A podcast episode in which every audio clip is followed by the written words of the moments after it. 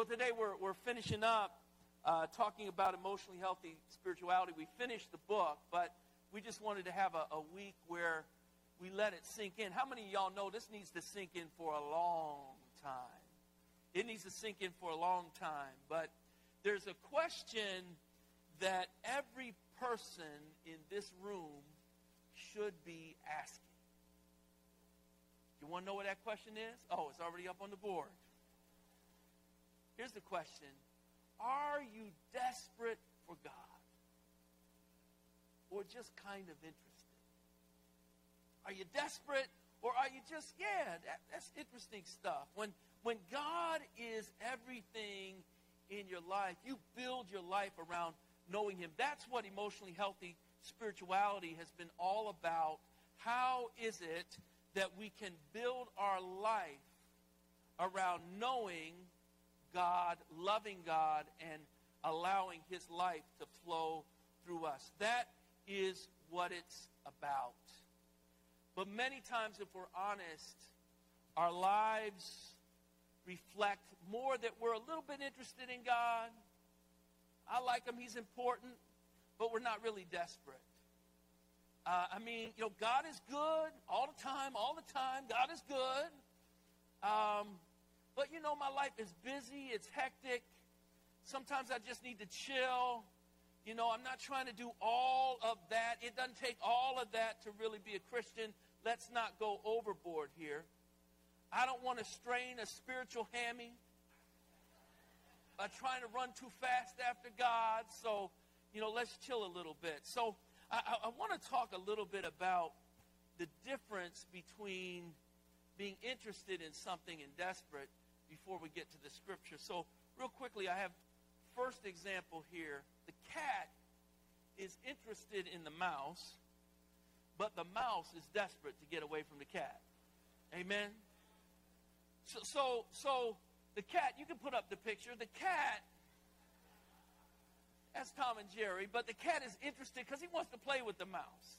He might even, if it's a house cat, and I'm talking about a house cat here, he might even he might eat the cat, uh, the mouse. He might kill the mouse, but really, he's got a bowl of food over there already. So he's good. Like he's interested in the mouse. This is fun. Let me chase him around, maybe throw him up in the air.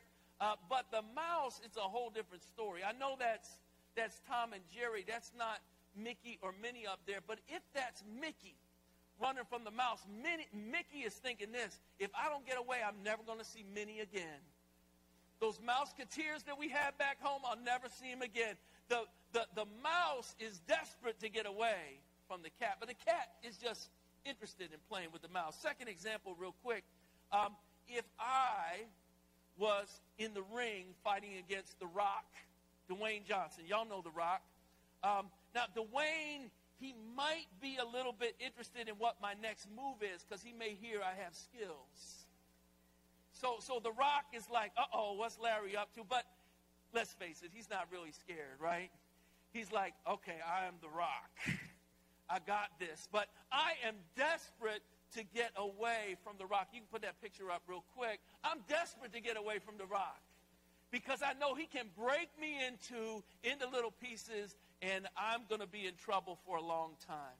Listen, in part, as we talk about desperation, it can sound like it's just based on fear, and I get that, but it's more than just being afraid. Desperation is fueled by an accurate knowledge of the unalterable consequence that will follow if something I want to happen does not happen. So desperation is based on a realistic view of consequences based on how God has designed the world. Desperation is based on knowing that if I don't do a certain thing, there is a consequence that will follow. Now, this doesn't just have to be negative, it can be positive as well. Got a row, row of young people up here who are in high school and, and middle school.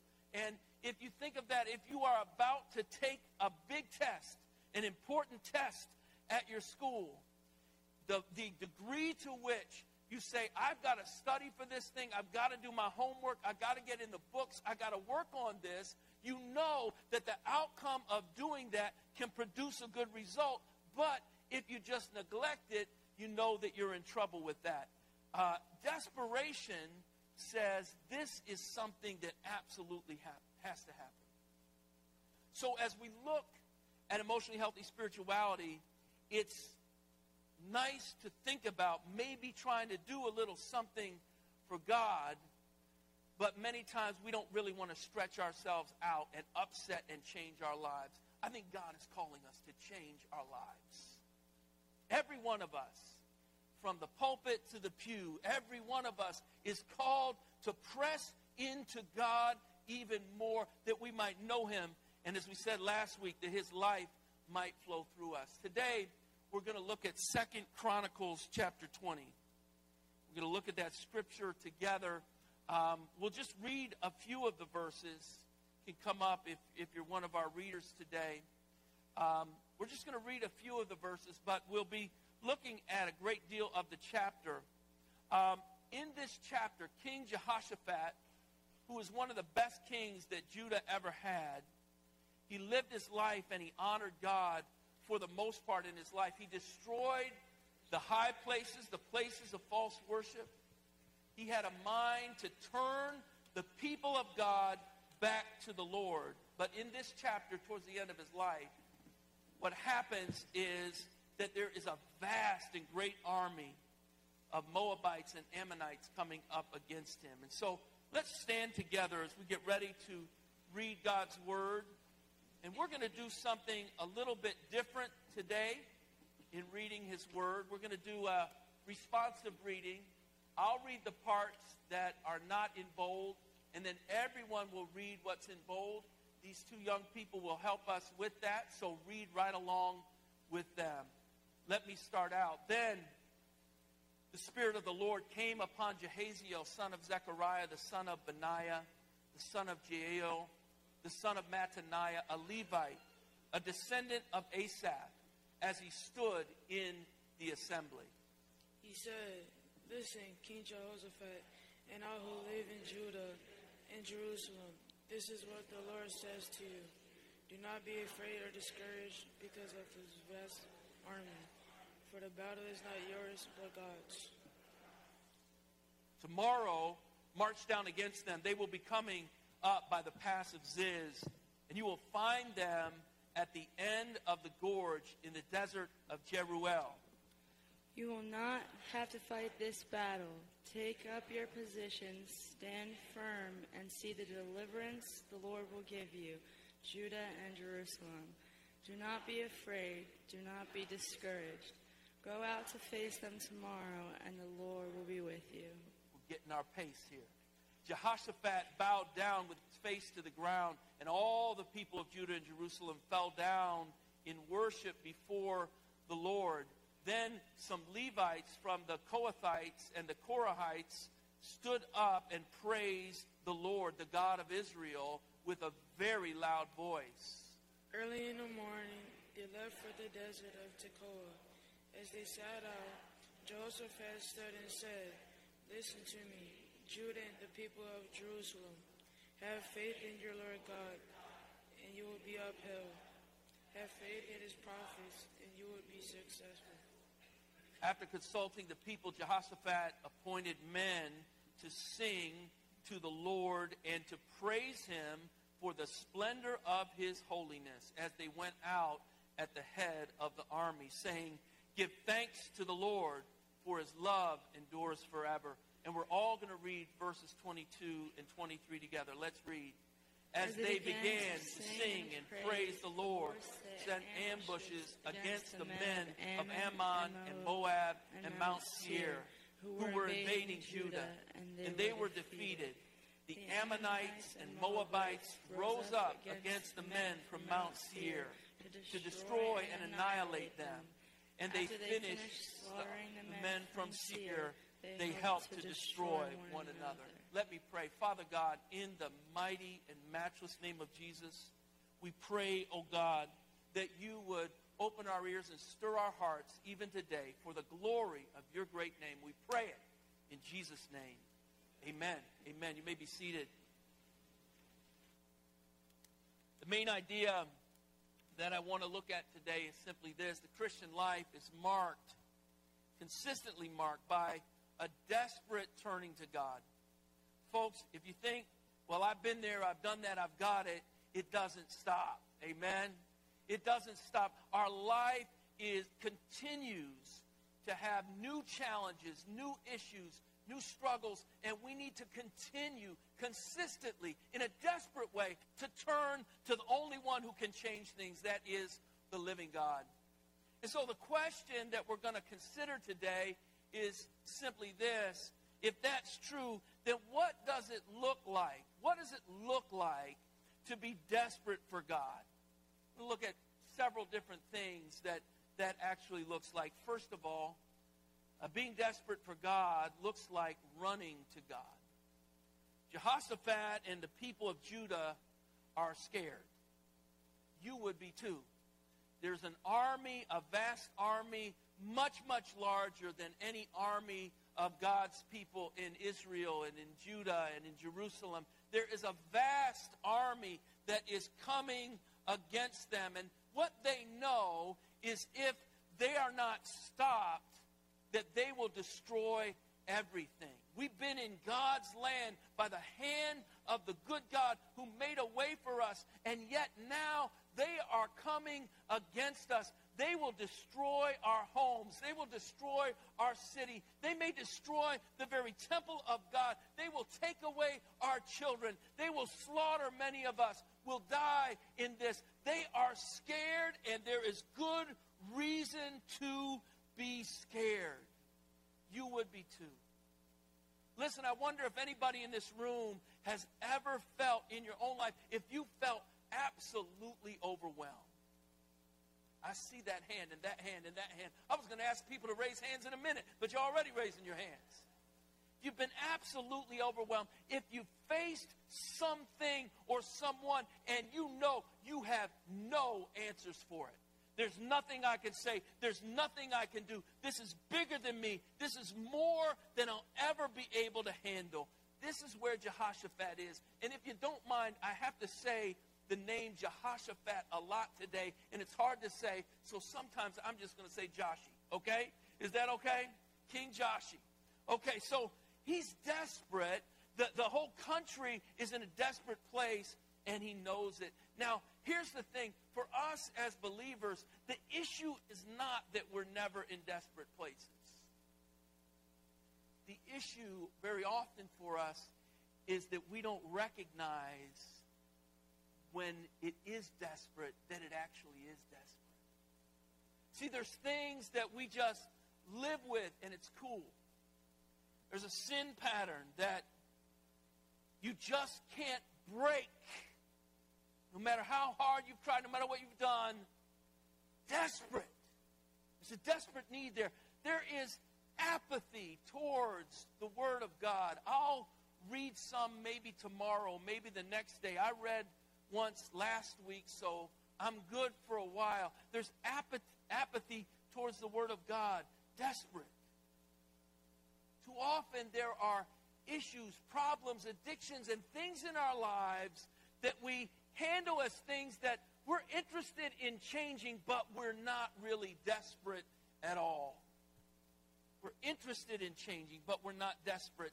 We see here in these verses, Jehoshaphat is actually desperate, and the first thing that he does is he runs to God. Look at verse 3 with me.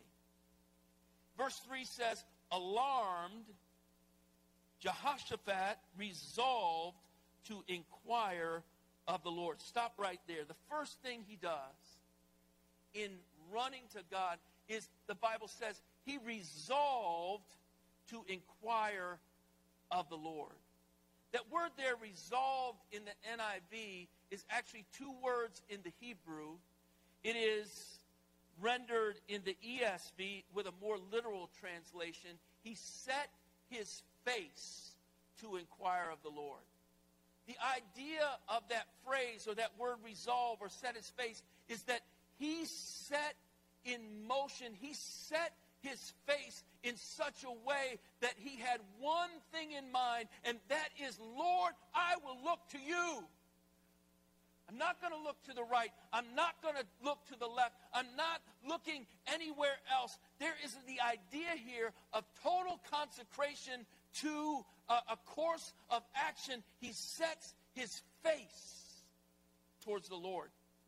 The second thing he does in that same verse, it says, not only did he resolve to inquire of the Lord, it says, and he proclaimed a fast for all Judah. He proclaimed a fast for all Judah. He set his face toward God, but he also pushed his plate aside. Amen?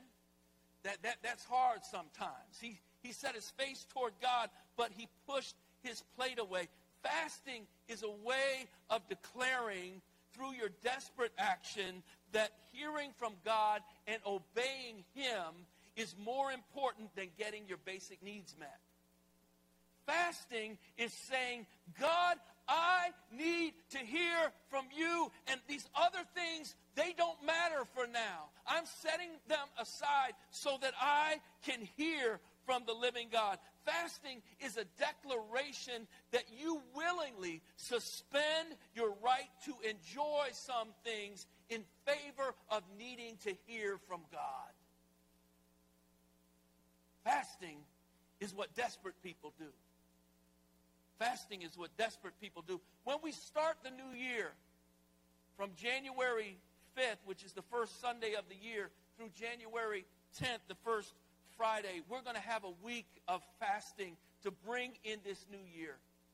And in 2020, I'm going to be encouraging people to fast on a consistent basis as we are seeking what God wants for New Life Church and to see his hand move. We want to see God's hand move. But not only does Joshi, King Joshi, resolve to turn to God and to fast, but he also offers up a passionate and powerful prayer. It's not on the board, but if you have your Bibles, look starting in verse 6.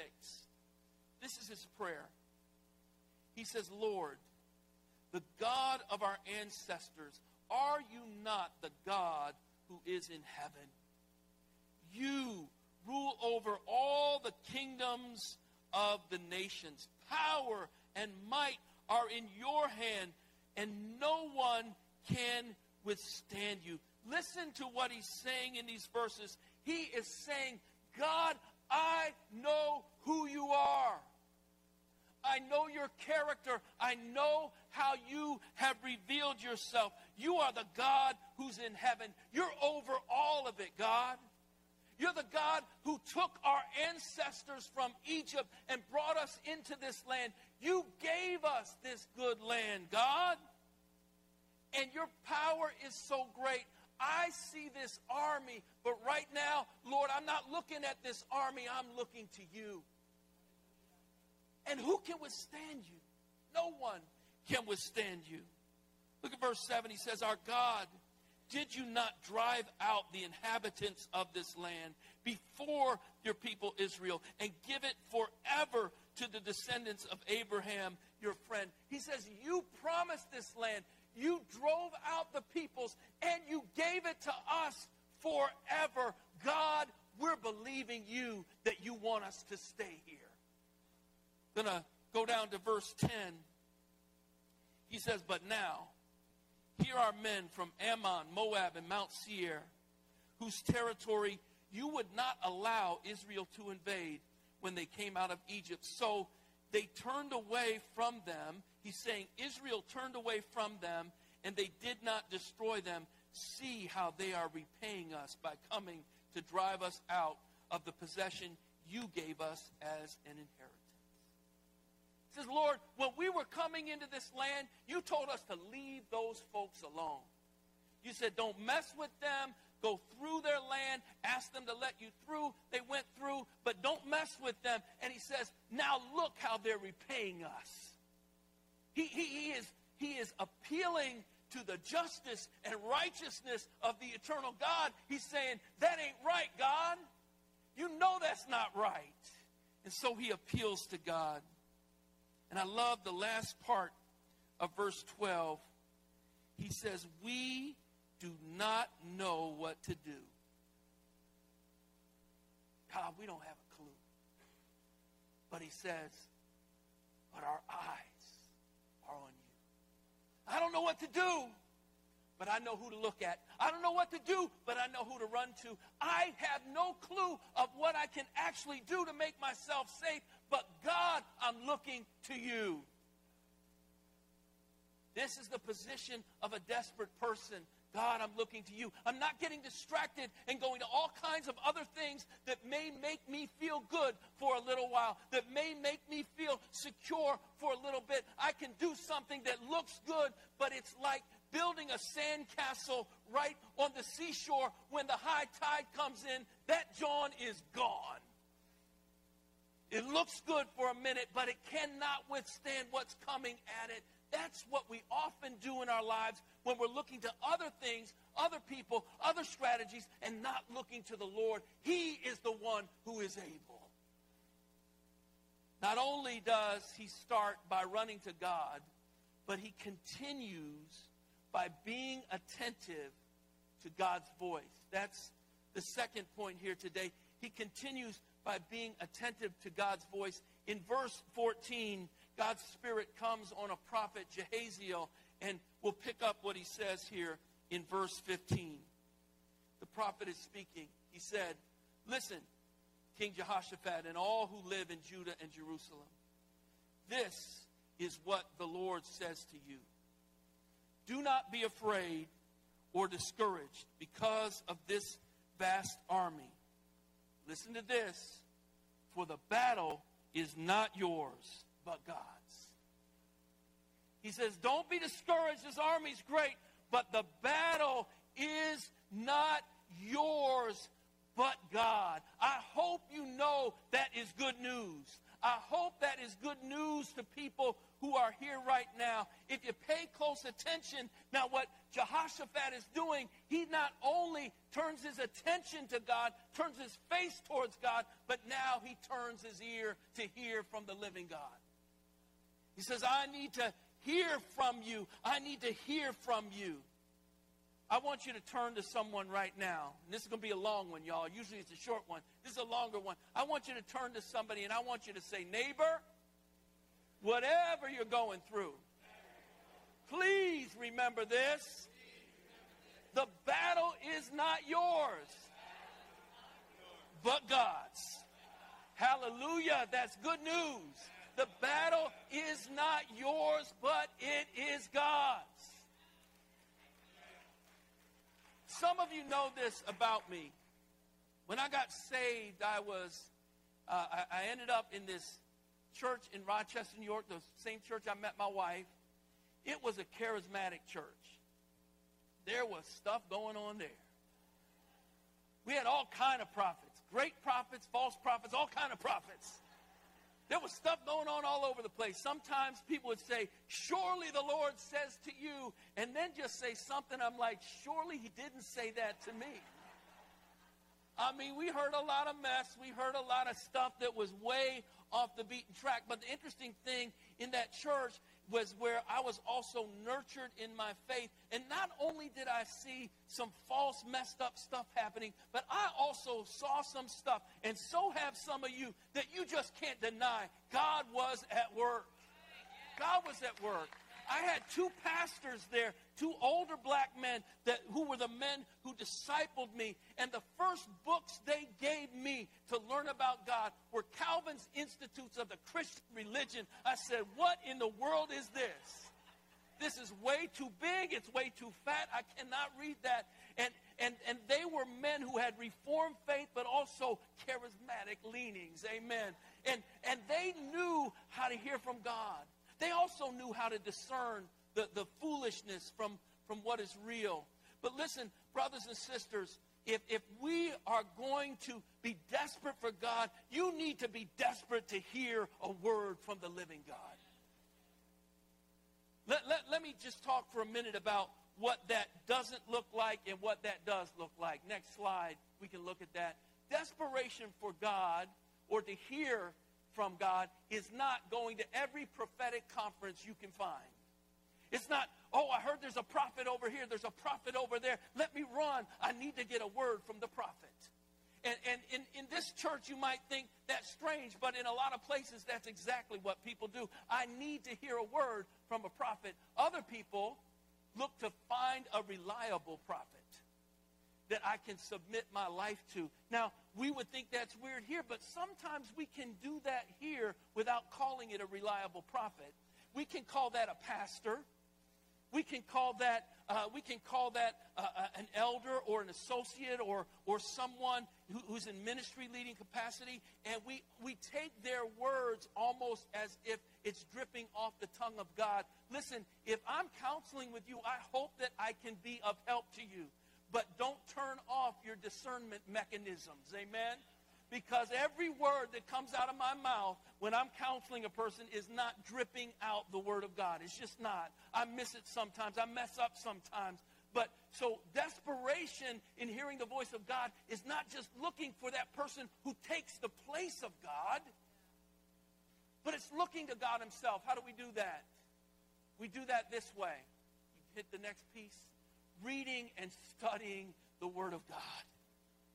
People we are blessed beyond blessed in this country, not only to have the right to read the Word of God wherever we are, but most of you have more Bibles than you know what to do with. I mean, you've got the King James Version, the New King James Version, the ESV, the NIV, the, the all kind of V's. You've got all kind of stuff going on. But reading and studying the Word of God because we have the ability to do that here. And what I'm talking about when I'm talking about the Word of God is this the 66 books that God has inscribed into the Scripture. There are 39 in the Old Testament, 27 in the New Testament. They are the holy, inerrant, eternal, and perfect Word of the living God. And if we have the ability to take that word in and we don't do it, we are in trouble. Secondly, not only do we read and study it, but we meditate on that word. Some of us need to be about, let me just memorize a little bit of scripture. It's, it's, not, it's not the perfect band-aid. If I, if I memorize the scripture, I'll no longer have a problem. If I'm memorizing Romans chapter uh, 12, verses 1 and 2, now I'll never have an issue in my worship anymore. No, you got to fight through that stuff, but you can fight with the weapons of the warfare that God has given you through His Word. So, meditating on His Word, letting it sink in, letting it soak in, letting it so fill your mind and heart that you are breathing it, you are speaking it, and then you are living it out even more consistently the last thing is here as well seeking to hear his voice, to apply God's word in specific life situations. The Bible made it real clear for me as I was looking at marriage that there were a whole lot of people that were out of bounds for me. There were a lot of folks. If you didn't, if you weren't a Christian, the, the, the Word of God makes it clear that I should not, as a Christian, marry a person that's not a Christian. That made it real clear. And, and I wanted a person who really loved the Lord, excited about God, not just a person who said, Yeah, I gave my life to the Lord uh, 33 years ago. Not walk, not doing anything that looks like the fruit of the Spirit, but so I'm a Christian. Okay, you qualify. No. I wanted to walk with someone that we could walk together and know God. And the Bible laid that out for me. But the Bible didn't tell me who that was. It didn't say it's a little African American girl from Tallahassee. It sure enough didn't say that. And my life history didn't say that either. But, but as I sought the Lord, the Lord made it clear to me that this young woman right over here, that's the one. That's the one. We should be looking to hear his voice, to apply God's word in our lives. Many of you know that in the Middle East, there is actually a revival happening where thousands and thousands of Muslims are coming to faith in Jesus Christ.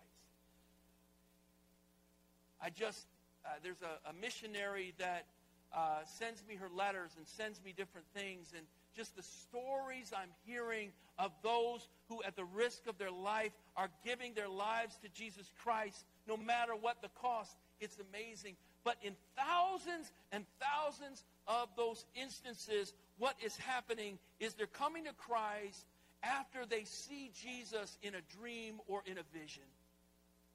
Listen, God is at work. God is speaking to his people, and there's no culture, there's no curtain, and there's no law that can keep God from revealing himself to whom he will.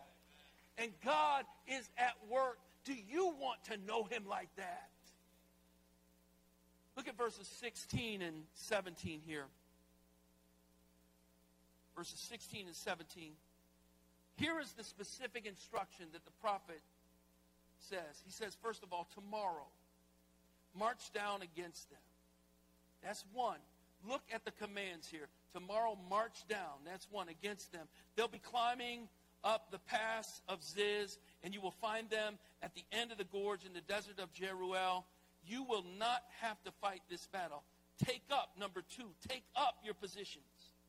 Stand firm, number three, and see the deliverance that the Lord will give you. Judah and Jerusalem. Number five, do not be afraid or be discouraged. Number six, go out and face them tomorrow. He is telling the people to do all of these things. When the Word of God comes, He's giving specific instructions for them. He's commanding them to do something that He is calling them to do. Listen, for you and I here today, do you have any idea what God is calling you to do at this time in your life? Or are you just doing the next thing? Are you just saying, okay, now I got to do this, now I got to do that? Are you seeking God's voice to know, God, what are you calling me to do now? You may have done great things for God in the past, but God has something for you now. God has something for you in the future. We need to look to God to speak to us and give us direction in life. We set our ears to hear from God. And look at verse 18. He says, early in the morning. Nope, verse 18. Jehoshaphat bowed down with his face to the ground, and all the people in Judah and Jerusalem fell down in worship before the Lord. Listen, brothers and sisters, when you hear the voice of God, when you hear from God, when you know God is speaking to you through His Word, and God is giving you direction through His Word, or any other means that He wishes to do that, that is a time of worship. You cannot truly hear from God and not be moved to worship Him. Put up the next slide. If your life is devoid of a deep experience of worship, it's also likely devoid of true encounters with God. You're a person that doesn't know what it is. Now, everybody's different emotionally. We're wired different ways. I'm not saying that your worship needs to look like my worship, but there needs to be a deep experience of the reality that God has spoken, and it's a reverent experience. It's a humbling experience. It's an experience of bowing down. The very word often used in the New Testament, proskuneo, is the Greek word for worship. Often in the New Testament, it means to bow down, to get low before God. We worship and we get low before God. This brings me to the final point of today. What does it look like to be desperate for God? It looks like running to God. It looks like being attentive to God's voice. But thirdly, it also looks like a life focused on obedience. I'm going to get right back into the text, but let me just say this before I get into the text. The Bible not obeyed is the Bible not believed. The Bible not obeyed is the Bible not believed.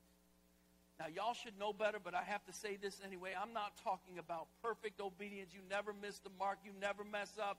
Because if I was talking about that, we wouldn't need to hear about the birth of Jesus. We wouldn't need to know that he suffered and died on the cross for our sins.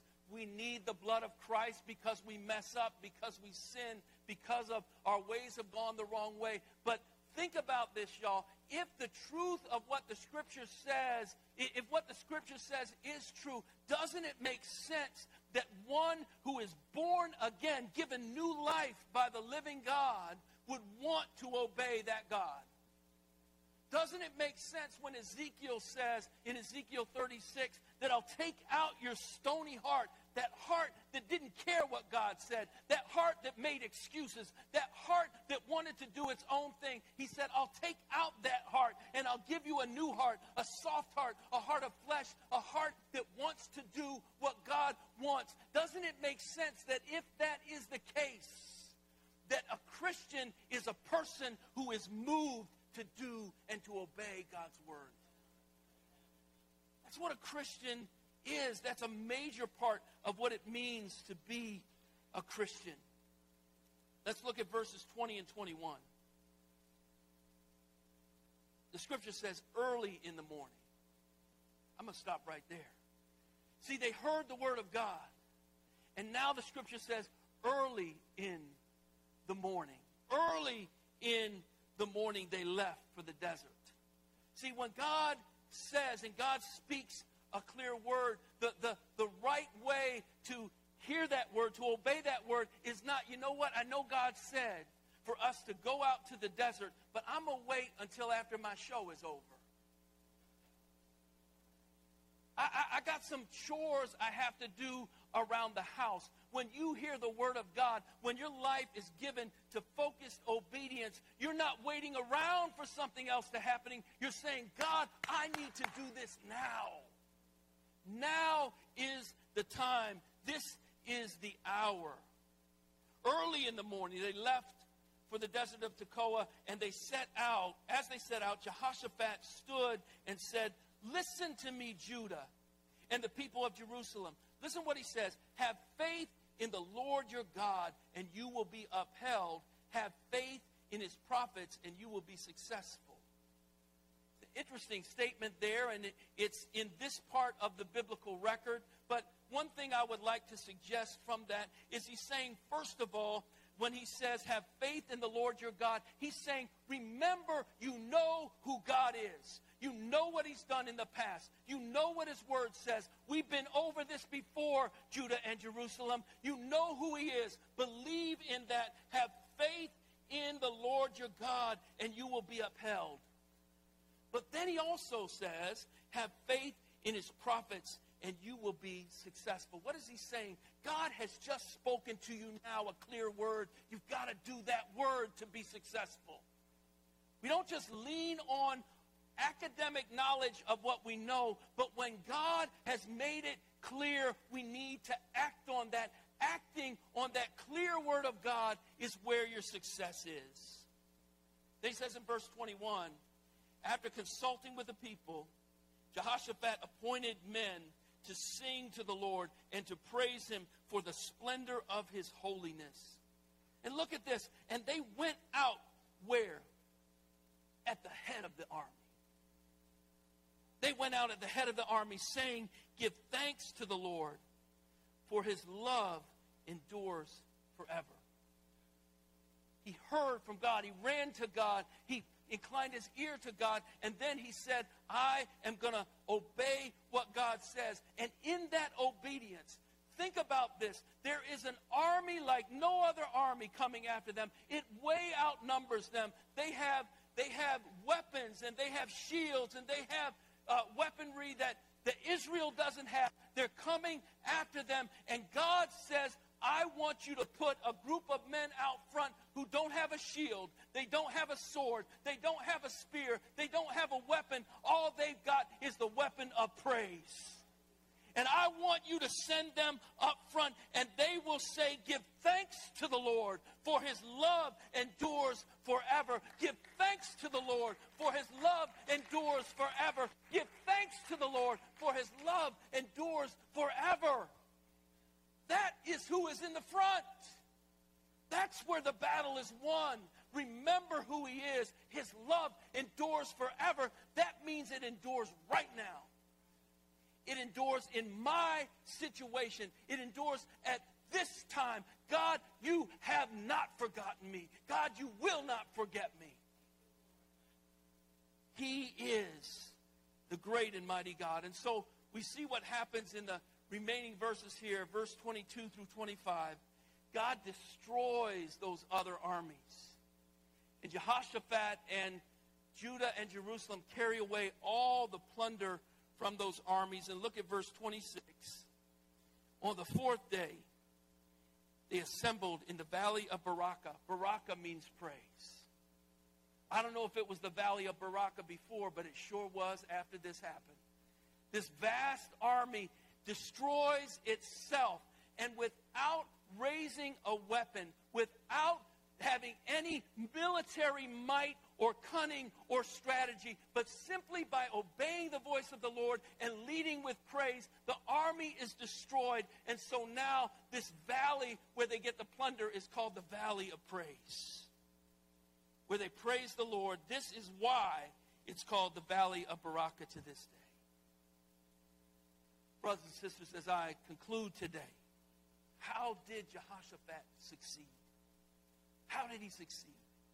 Three words. He was desperate. How in the world are you going to succeed in your life as a believer in Jesus? You got to be desperate. Desperate for more of him. Desperate to overcome everything in your life that you know he's calling you to overcome. Desperate for the glory of God to be manifested in you and through you. My question to all of us today is this Are you living like a person desperate for God? Do you know that only a sovereign move of the all powerful, omnipotent God of the universe can make a difference in your life? You need Him desperately. Listen, brothers and sisters, without this knowledge, without this desire, this desperation to know God, emotionally healthy spirituality was an eight week vacation to hear some great stuff about what God is doing in some other people to grow close to God. But if you're desperate for Him, what we've been learning over these last couple months is an oasis in the middle of the Sahara Desert. It's a place where we can drink from emotional health and contemplative spirituality to live a life more empowered by God than you ever dreamed possible. It's a place where you learn to pay attention to the cracks and the crevices in your soul and to break through all the clutter and distraction of this world to hear the voice of God. I pray that there's a lot of people here today that are growing in their desperation for God.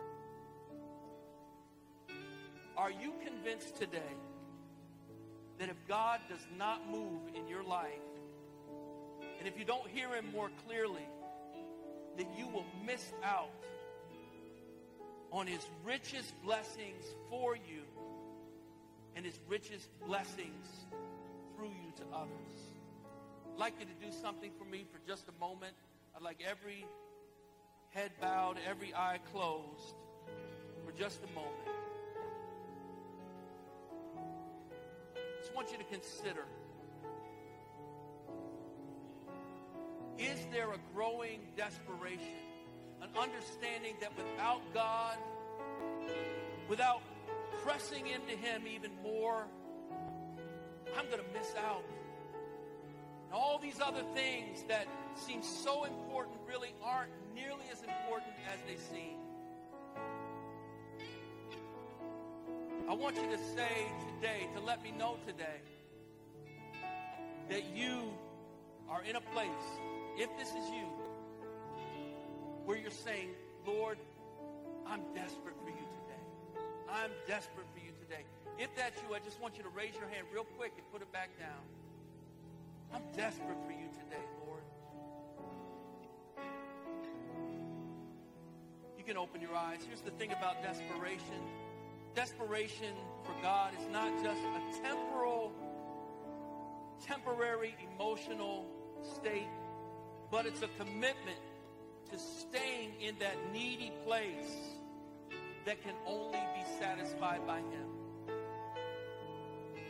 We can easily lose desperation for God by being